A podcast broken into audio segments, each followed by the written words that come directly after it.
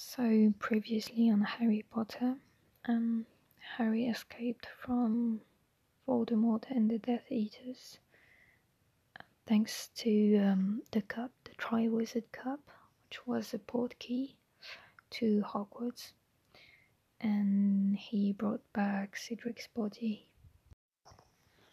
Chapter 35 Veritaserum Harry felt himself slam flat into the ground. His face was pressed into grass. The smell of it filled his nostrils. He had closed his eyes while the key transported him, and he kept them closed now. He did not move. All the breath seemed to have been knocked out of him. His head was swimming so badly he felt as though the ground beneath him was swaying like the deck of a ship. To hold himself steady, he tightened his hold on the two things he was still clutching the smooth, cold handle of the Triwizard Cup and Cedric's body. He felt as though he would slide away into the blackness gathering at the edges of his brain if he let go of either of them. Shock and exhaustion kept him on the ground, breathing in the smell of the grass, waiting, waiting for someone to do something, something to happen and all the while his scalp burned dully on his forehead. A torrent of sound deafened and confused him. There were voices everywhere, footsteps, screams. He remained where he was, his face screwed up against the noise, as though it was a nightmare that would pass. Then a pair of hands seized him roughly and turned him turned him over. Harry, Harry! He opened his eyes. He was looking up at the starry sky, and Albus Dumbledore was crouched over him. The dark shadows of a crowd of people pressed in around them, pushing nearer. Harry felt the ground beneath his head reverberating with their footsteps. He had come back to the edge of the maze. He could see the stands rising above him, the shapes of people moving in them, the stars above.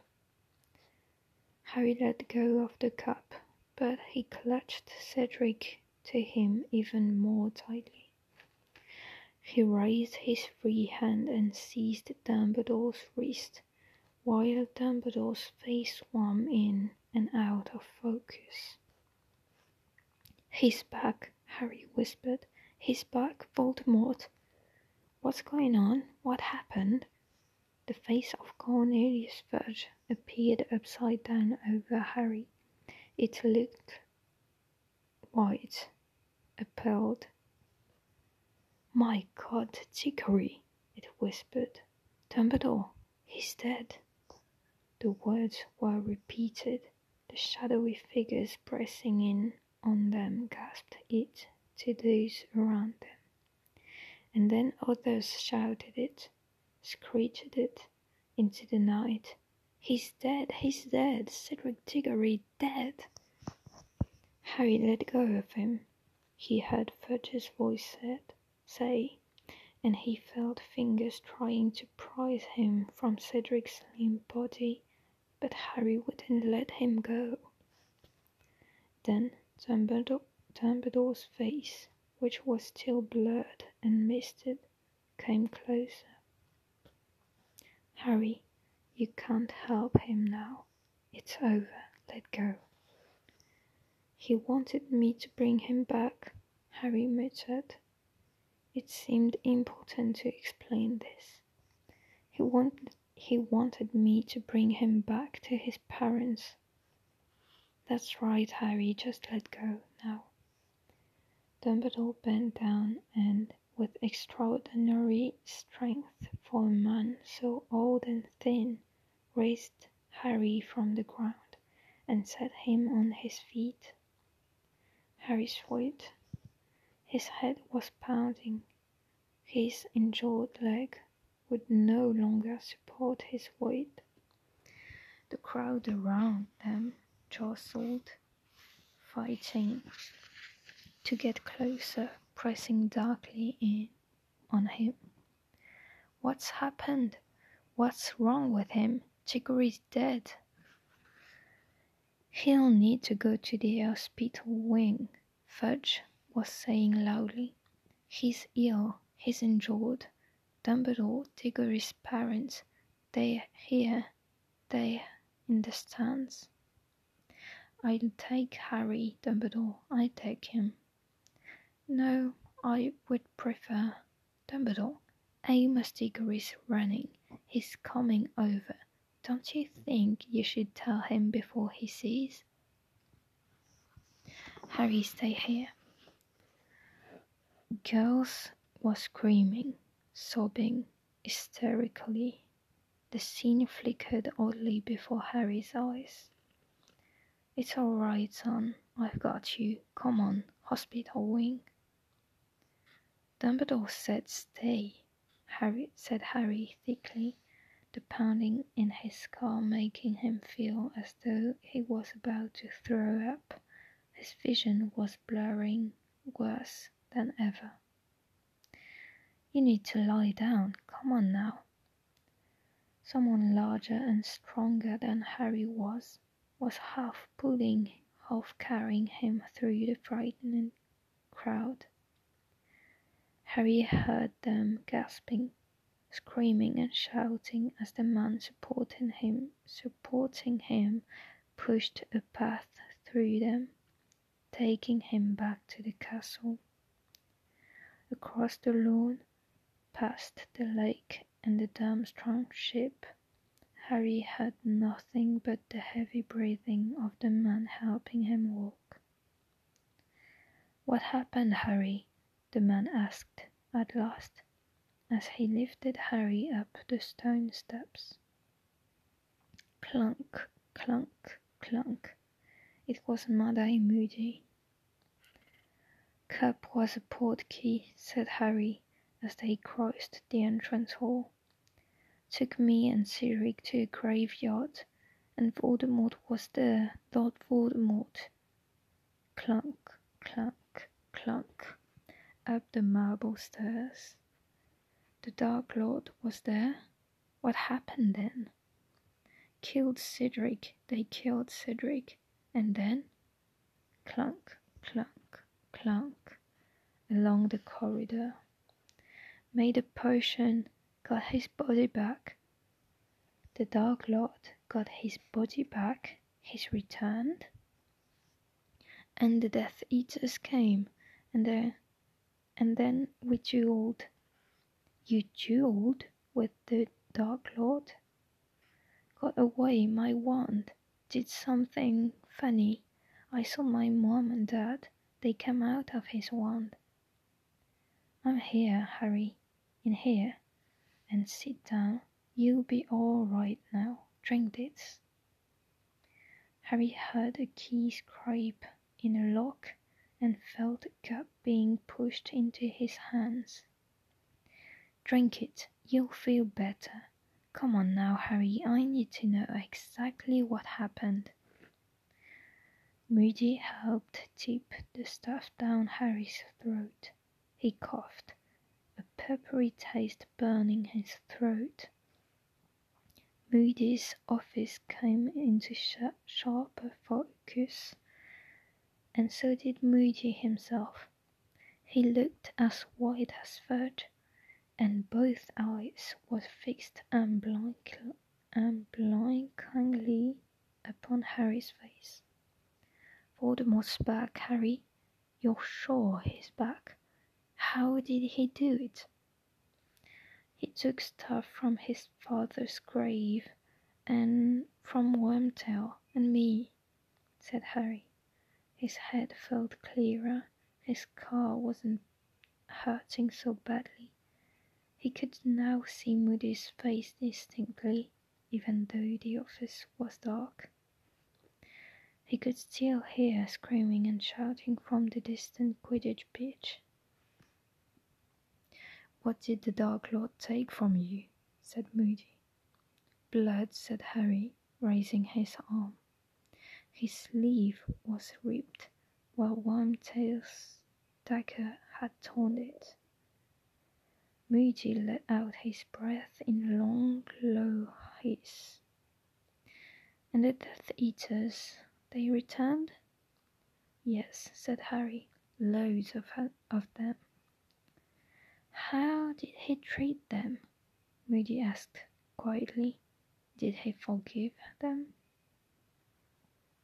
But Harry had suddenly remembered.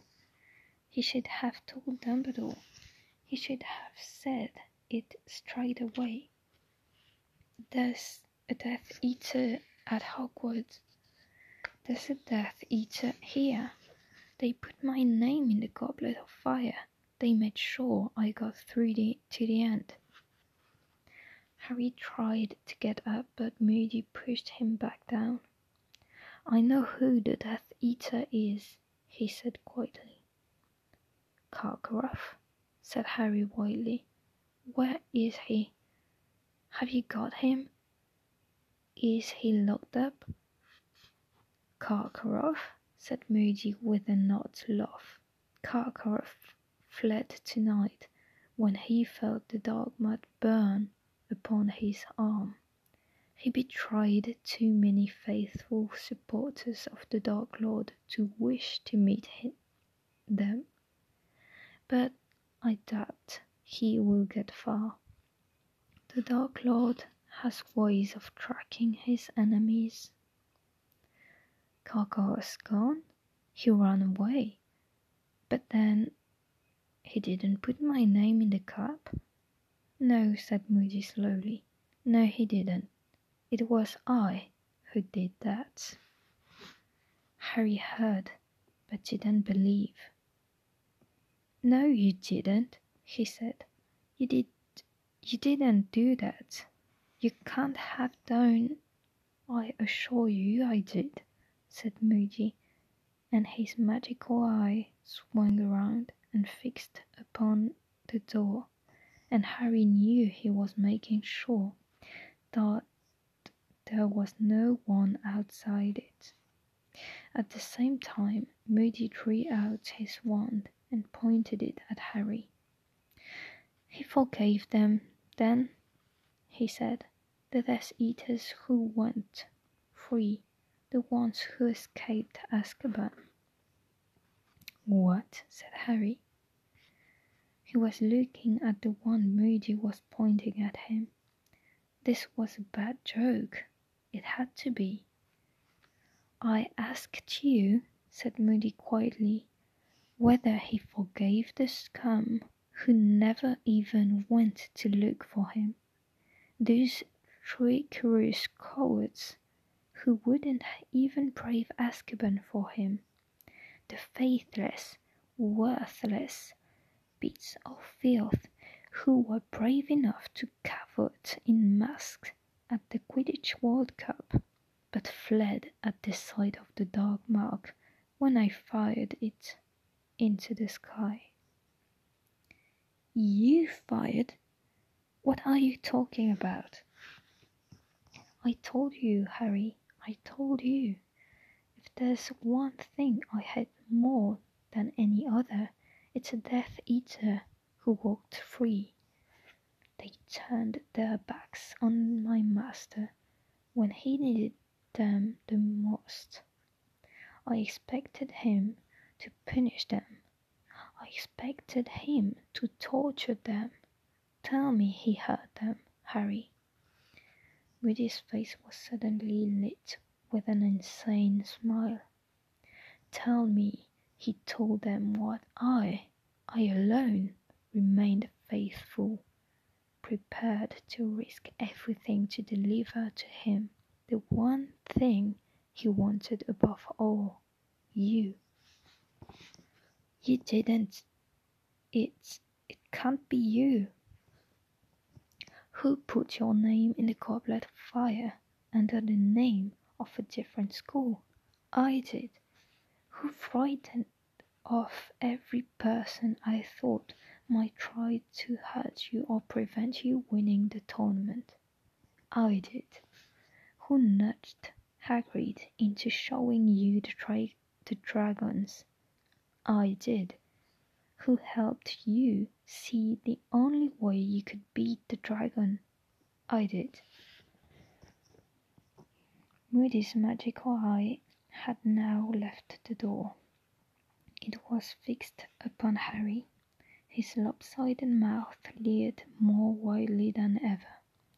It hasn't been easy, Harry, guiding you through these tasks without arousing suspicion.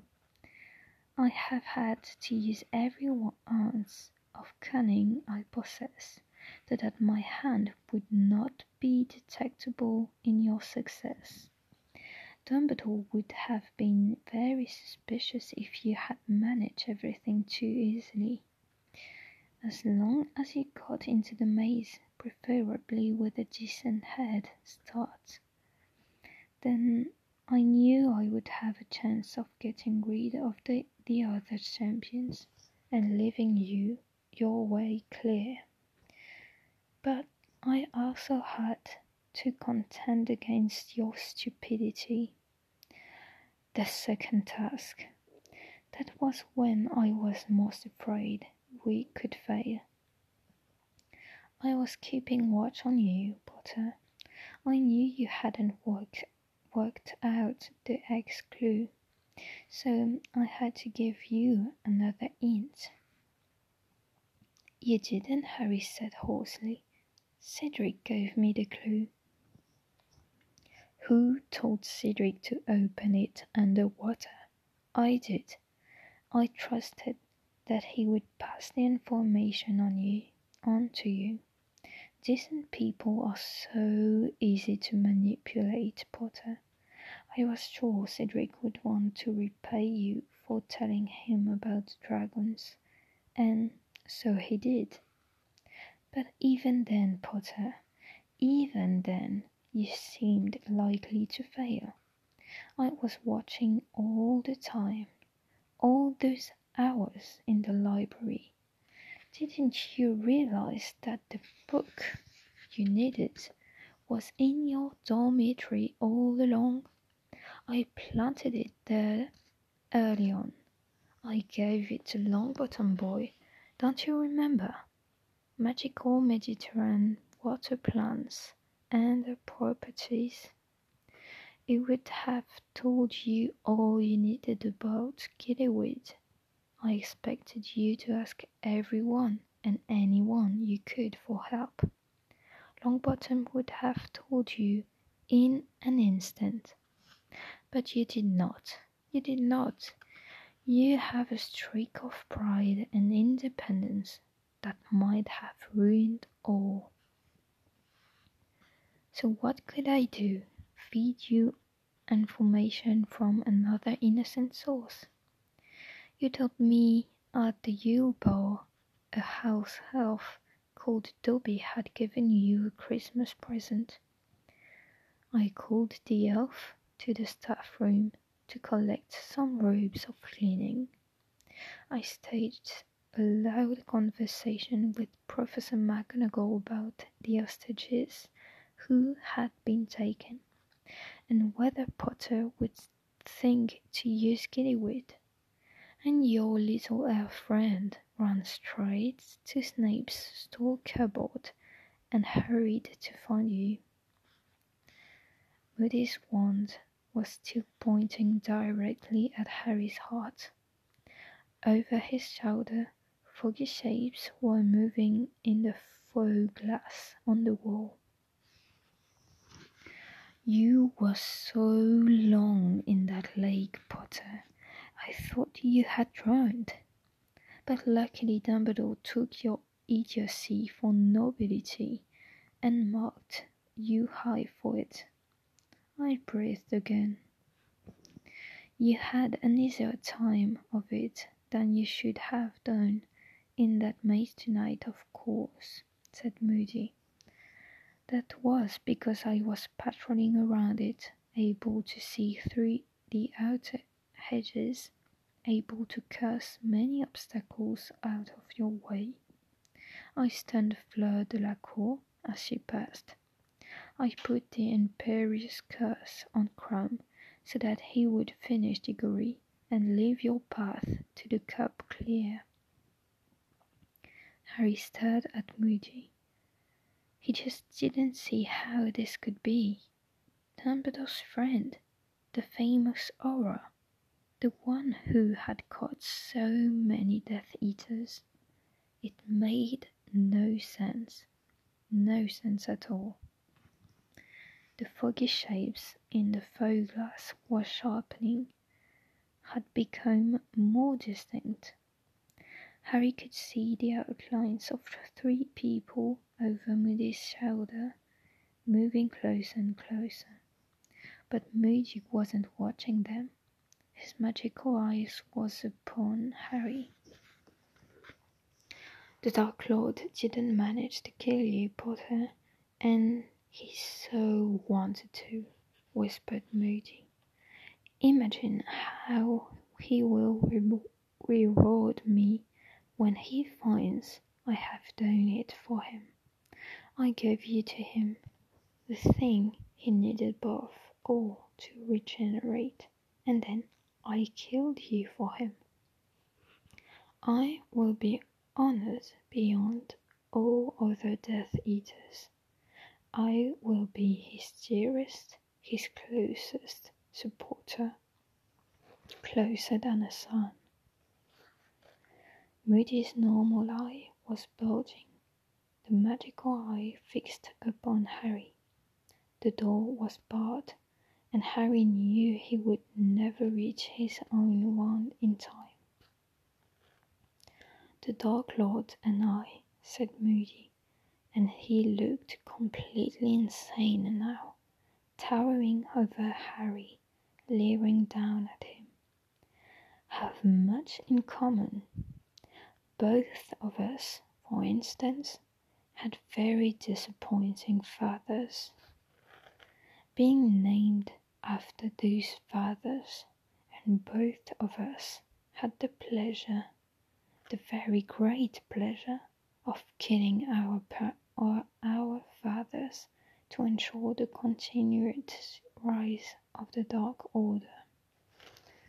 You're mad, Harry said. He couldn't stop himself. You're mad. Mad, am I? said Moody, his voice rising uncontrollably. We'll, we'll see. We'll see who's mad now that the Dark Lord has returned. With me at his side. He is back, Harry Potter. You did not conquer him, and now I conquer you. Moody raised his wand. He opened his mouth. Harry plunged his own hand into his robes. Stupefied, there was a blinding flash of red light, and with a great splintering and crashing, the door of Moody's office was blasted apart. Moody was thrown backwards onto the, the office floor. Harry, still staring at the place where Moody's face had been, saw Albus Dumbledore, Professor Snape, and Professor McGonagall looking back at, back at him out of the Foe-Glass. He looked around and saw the three of them standing in the doorway, Dumbledore in front, his wand outstretched. At that moment, Harry fully understood what uh, Harry fully understood for the first time why people said Dumbledore was the only wizard, Voldemort had ever feared.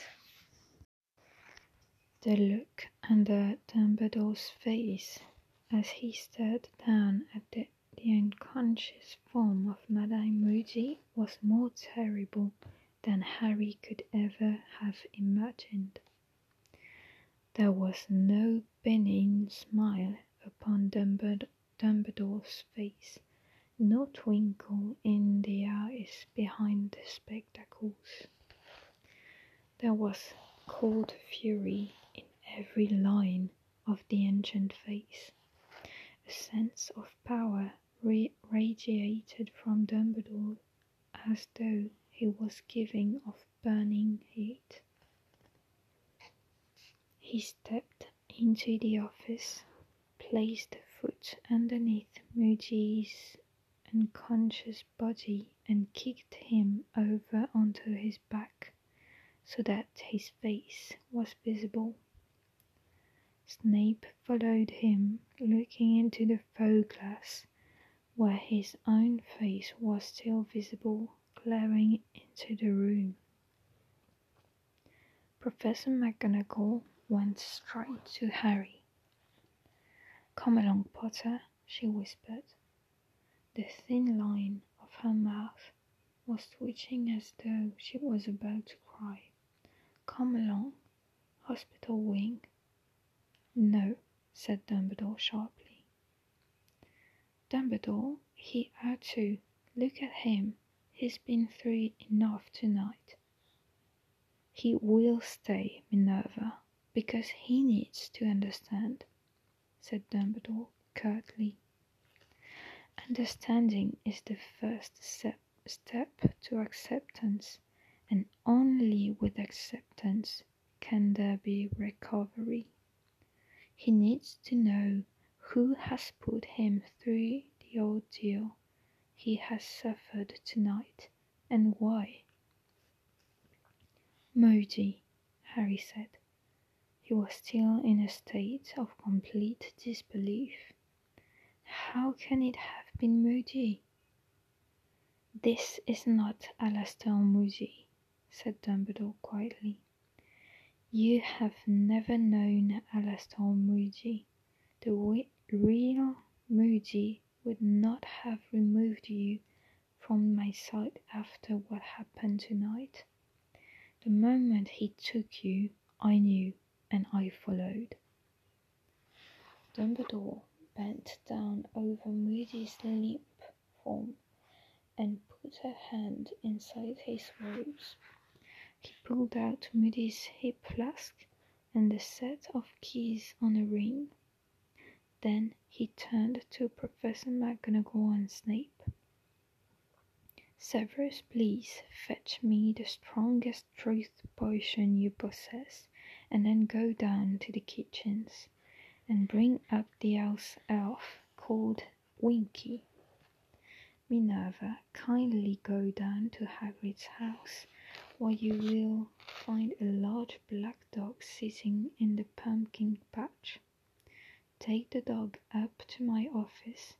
There, tell him I will be with him shortly, then come back here. If either Snape or McGonagall found this instruction peculiar, they hid their confusion. Both turned at once and left the office. Dumbledore walked over to the trunk with seven locks, fitted the first key in the lock, and opened it. It contained a mass of spell books. Dumbledore closed the trunk, placed the second key in the second lock, and opened the trunk again. The spell books had vanished.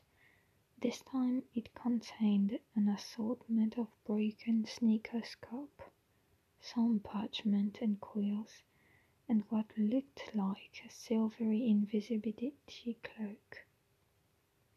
Harry watched, astounded as Dumbledore placed the third, fourth, fifth, and sixth keys in their respective locks, reopening the trunk and each time revealing different contents. Then he placed the seventh key in the lock, threw open the lid, and Harry let out a cry of amazement. He was looking down into a kind of pit, an underground room, and lying on the floor, some ten feet below, apparently fast asleep, thin and starved in appearance, was the real Mad-Eye Moody. His wooden leg was gone. The socket which should have held the magical eye looked empty beneath its lid, chunks of his grizzled hair were missing. Harry stared thunderstruck between the sleeping Moody in the trunk and the unconscious Moody lying on the floor of the, the office. Dumbledore climbed into the trunk, lowered himself, and fell lightly onto the floor beside the sleeping Moody. He bent over him. Stand, controlled by the Imperius curse, very weak, he said. Of course, they would have needed to keep him alive. Harry, throw down the impostor's cloak Alastor is freezing. Madame Pomfrey will need to see him, but he seems in no immediate danger. Harry did as he was told. Dumbledore covered Moody in the cloak, tucked it around him, and clambered out of the trunk again. Then he picked up the heap flask that stood upon the desk and screwed it and turned it over. A thick, glutinous liquid splattered onto the office floor. Polyjuice potion, Harry, said Dumbledore. You see the simplicity of it and the brilliance for Moody never does drink except from his hip flask. He's well known for it. The impostor needed, of course, to keep the real Moody close by, that he could continue making the potion. You see his hair? Dumbledore looked down on the Moody in the trunk. The impostor has been cutting it off all year. See where it is uneven? But I think, in the excitement of tonight, our fake Moody might have forgotten to take it as frequently as he should have done. On the hour, every hour, we shall see. Dumbledore pulled out the chair at the desk and sat down upon it, his eyes fixed upon the unconscious Moody on the floor. Harry stared at him, too. Minutes passed in silence. Then, before Harry's very eyes, the face of the man on the floor began to change. The scars were disappearing, the skin was becoming smooth, the mangled nose became whole and started to shrink.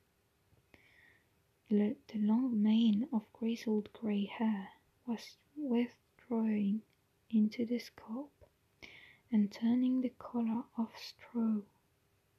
Suddenly, with a loud clank, the wooden leg fell away as a normal leg regrew in its place. Next moment, the magical eyeball had popped out of the man's face as a real eye replaced it.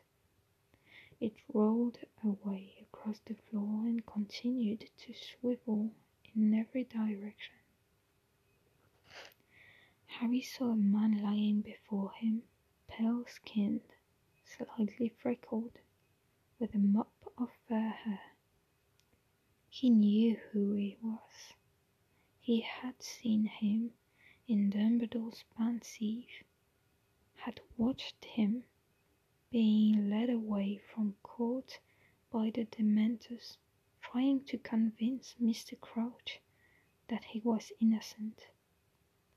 But he was lined around the eyes now and looked much older. There were hurried footsteps outside in the corridor. Snape had returned, but with Winky at his heels. Professor McGonagall was right behind them. Crouch, Snape said, stopping dead in the doorway. Barty Crouch.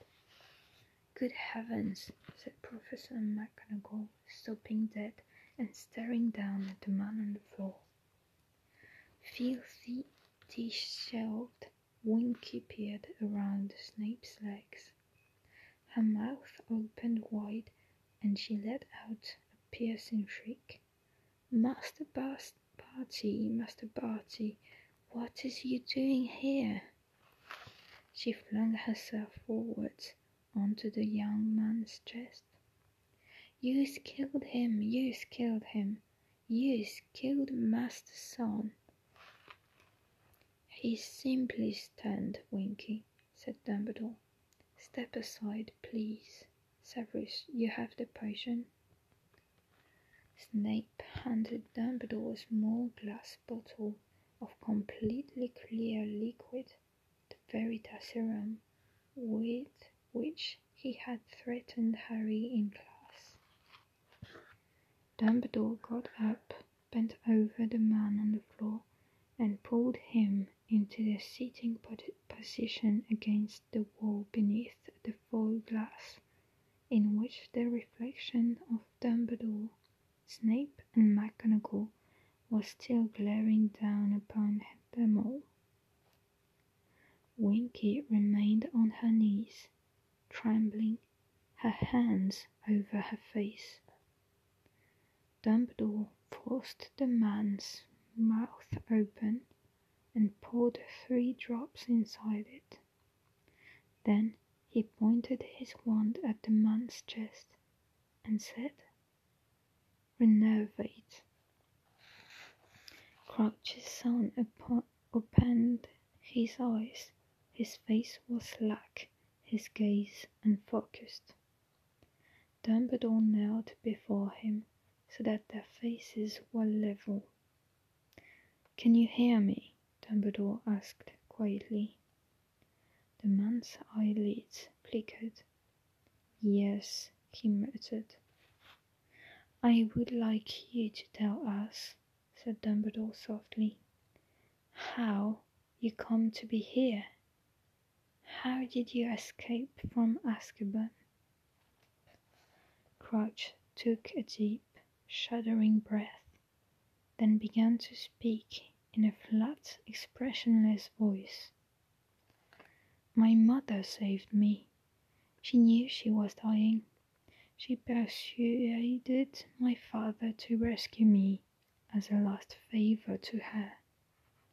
He loved her as he had never loved me. He agreed. They came to visit me. They gave me a draught of Polyjuice poison containing one of my mother's hairs. She took a draught of Polyjuice potion containing one of my hairs. We took on each other's appearance. Winky was shaking her head, trembling. Say no more, Master Barty, say no more. You is getting your father into trouble. but Crouch took another deep breath and continued in the same flat voice. The Dementors are blind. They sensed one healthy, one dying person entering Azkaban. They sensed one healthy, one dying person leaving it. My father smuggled me out, disguised as my mother, in case any prisoners were watching through the doors. My mother died a short while afterwards in Azkaban. She was careful to drink Polyjuice potion until the end. She was buried under my name and bearing my appearance. everyone believed her to be me. The man's eyelids flickered. And what did your father do with you when he had got you home? said Dumbledore quietly. Staged my mother's death, a quiet private funeral. That grave is empty. The house elf nursed me back to health. Then I had to be concealed. I had to be controlled. My father had to use a number of spells to subdue me. When I had recovered my strength, I thought only of finding my master, of returning to his service. How did your father subdue you? said Dumbledore. The Imperius curse, Crouch said. I was under my father's control. I was forced to wear an invisibility cloak day and night. I was always with the elf elf. She was my keeper and carer. She pitied me. She persuaded my father to give me occasional treats, rewards for my good behavior. Master Barty, Master Barty, sobbed the Winky through her hands. You isn't out to tell them we is getting in trouble. Did anybody ever discover that you were still alive? said Dumbledore softly. Did anyone know except your father and the elf? Yes, said Crouch, his eyelids flickering again. A witch in my father's office, Bertha Jorkins. She came to the uh, to the house with paper from for my father's signature. He was not at home. Winky showed her inside and returned to the kitchen to me. But Bertha Jorkins heard Winky talking to me. She came to investigate. She had enough to guess who was hiding under the invisibility cloak. My father arrived home. She confronted him. He put a very powerful memory charm on her to make her forget what she'd found out. Too powerful. Said it damaged her memory permanently. Why is she coming to nose in my master's private business? sobbed the Winky. Why isn't she leaving us be? Tell me about the Quidditch World Cup, said Dumbledore. Winky talked my father into it, said Crouch, still in the same monotonous voice. She spent months persuading him. I had not left the house for years. I had loved Quidditch. Let him go, she said. He will be in his invisibility cloak. He can watch. Let him smell fresh air for once. She said my mother would have wanted it. She told my father that my mother had died to give me freedom. She had not saved me for a little of for a life of um, imprisonment. He agreed in the end. It was carefully planned. My father led myself and Winky up to the top box early in the day. Winky would was to say that she was saving a seat for my father. I was to sit there, invisible. When everyone had left the box, we would emerge. Winky would appear to be alone. Nobody would ever know. But Winky didn't know that I was growing stronger. I was starting to fight my, my father's Imperius curse. There were times when I was almost myself again. There were brief periods when I seemed outside his control. It happened there in the top box. It was like waking from a deep sleep. I found myself out in public in the middle of the match, and I saw the a wand sticking out of a boy's pocket in front of me. I had not been allowed a wand since, bef- since before Azkaban. I stole it. Winky didn't know. Winky is frightened of it. She had her face hidden. Master Barty, you bad boy, whispered Winky, tears trickling between her fingers. So you took the wand, said Dumbledore. And what did you do with it?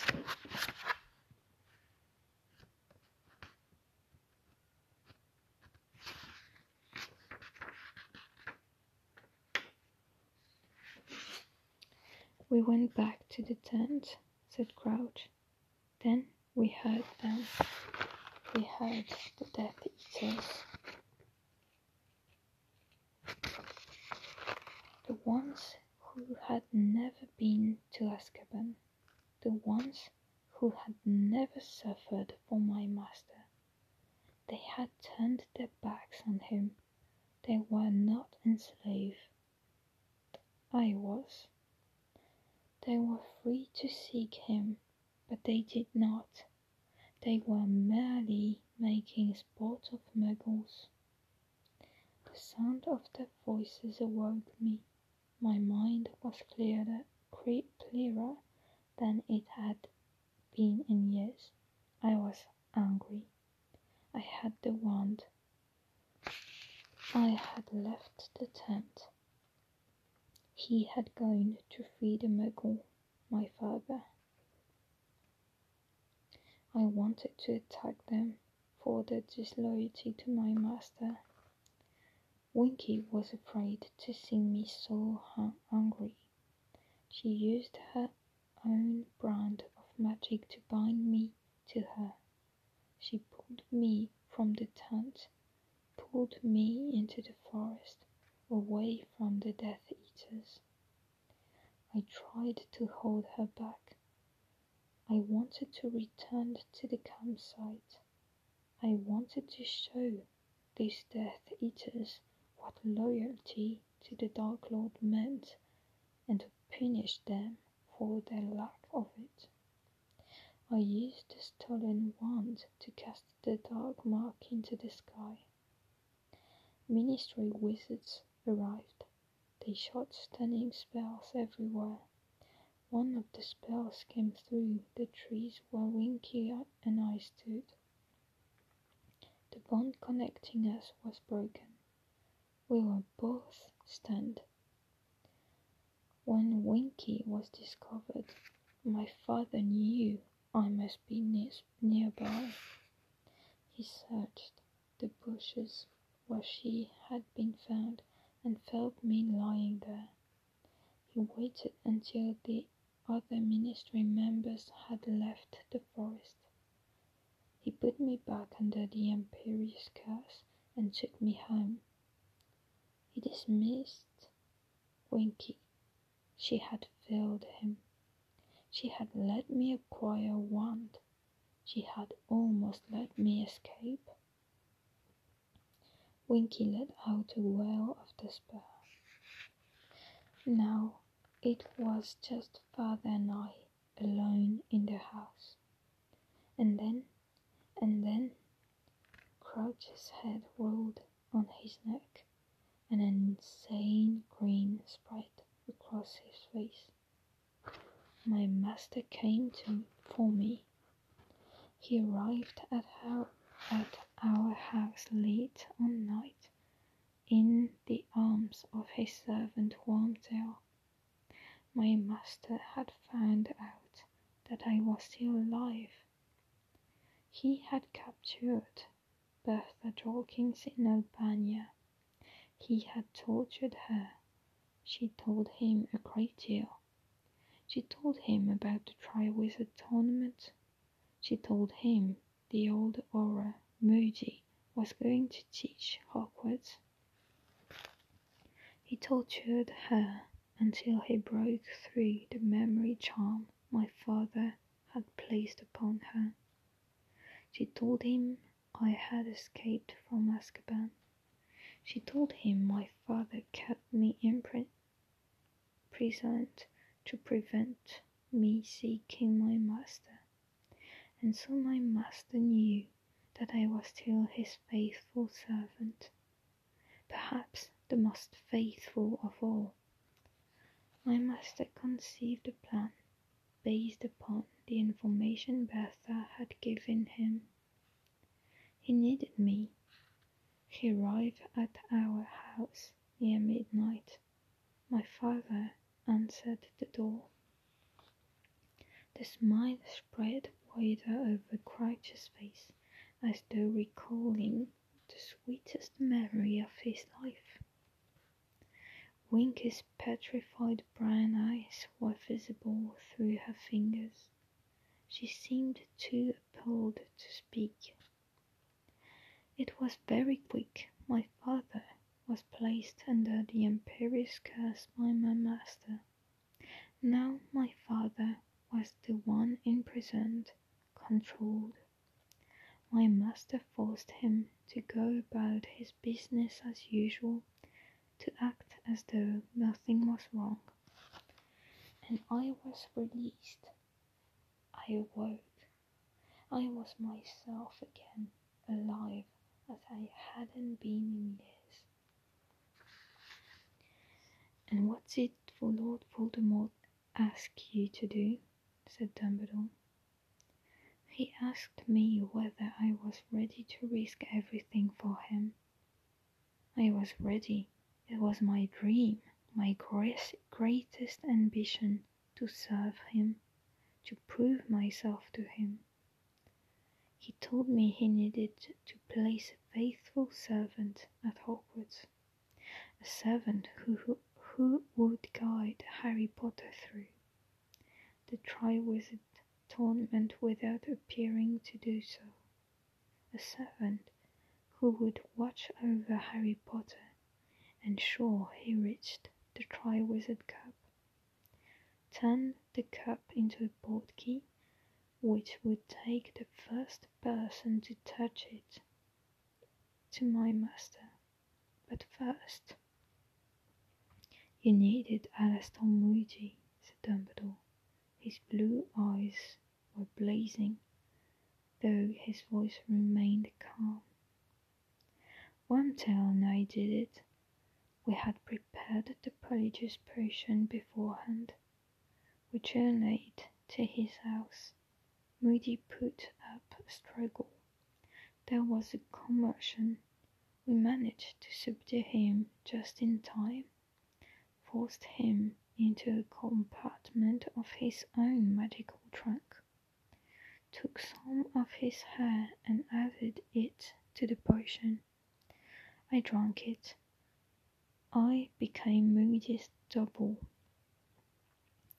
I took his leg and his eyes, his eye.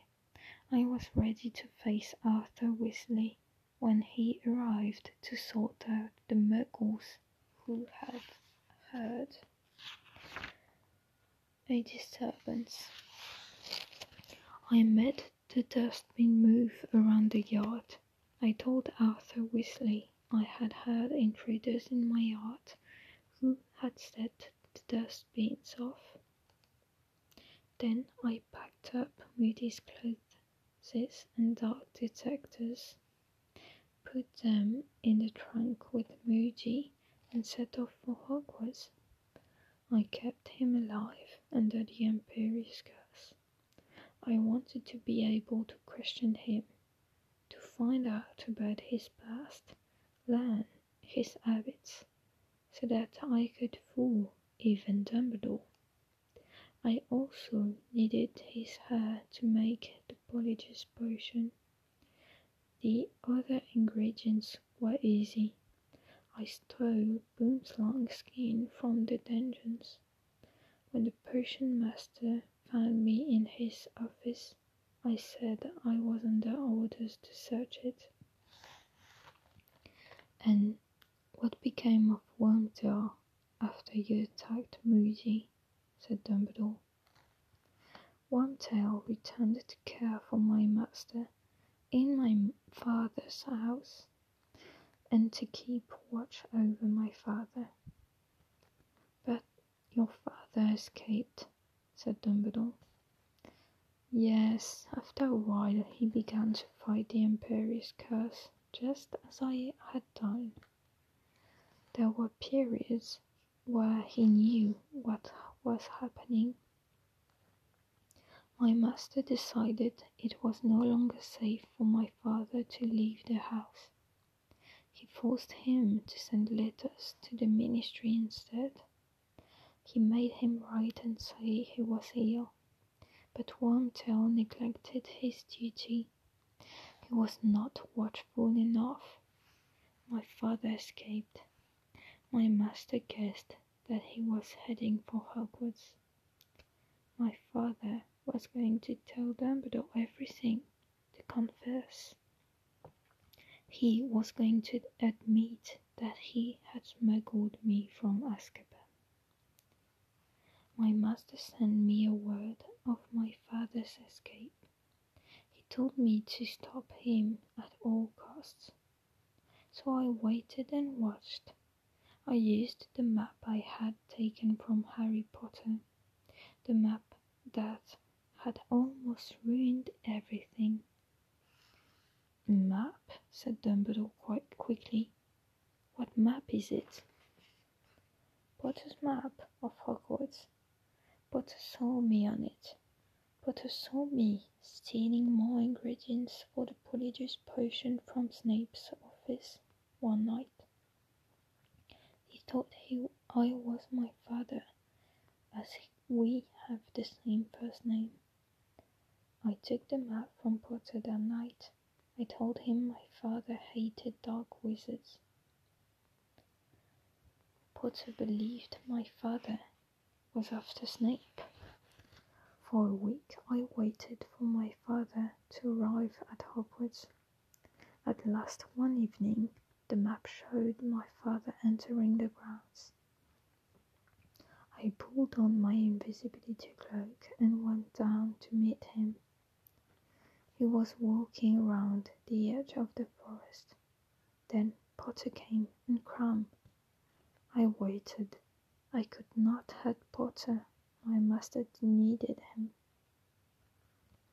Potter ran to get Dumbledore.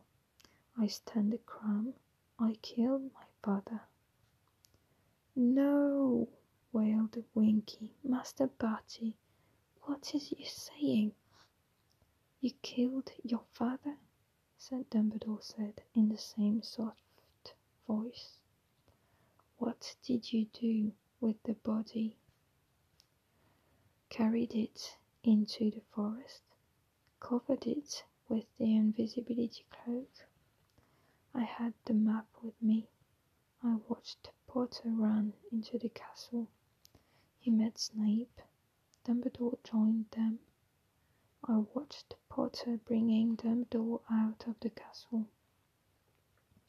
I walked back out of the forest, doubled run behind them, went to meet them. I told Dumbledore Snape had told me where to come. Dumbledore told me to go and look for my father. I went back to my father's body, watched the map. When everyone was gone, I transfigured my father's body. He became a bone. I buried it while wearing the invisibility cloak in the freshly dug earth in front of Hagrid's cabin.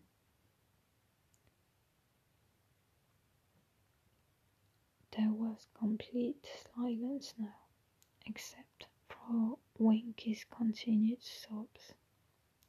Then Dumbledore said, And tonight? I hope I offered to carry the Triwizard Cup into the maid before dinner, whispered Barty Crouch. Turned it into a portkey. My master's plan worked. He is returned to power, and I will be honored by him beyond the dreams of wizards. The insane smile lit his features once more, and his head drooped onto his shoulder as Winky wailed and sobbed at his side. Sorry I didn't read very well tonight. I'm a little bit tired, but I hoped you liked it. Um, and I love you and good night or good goodbye.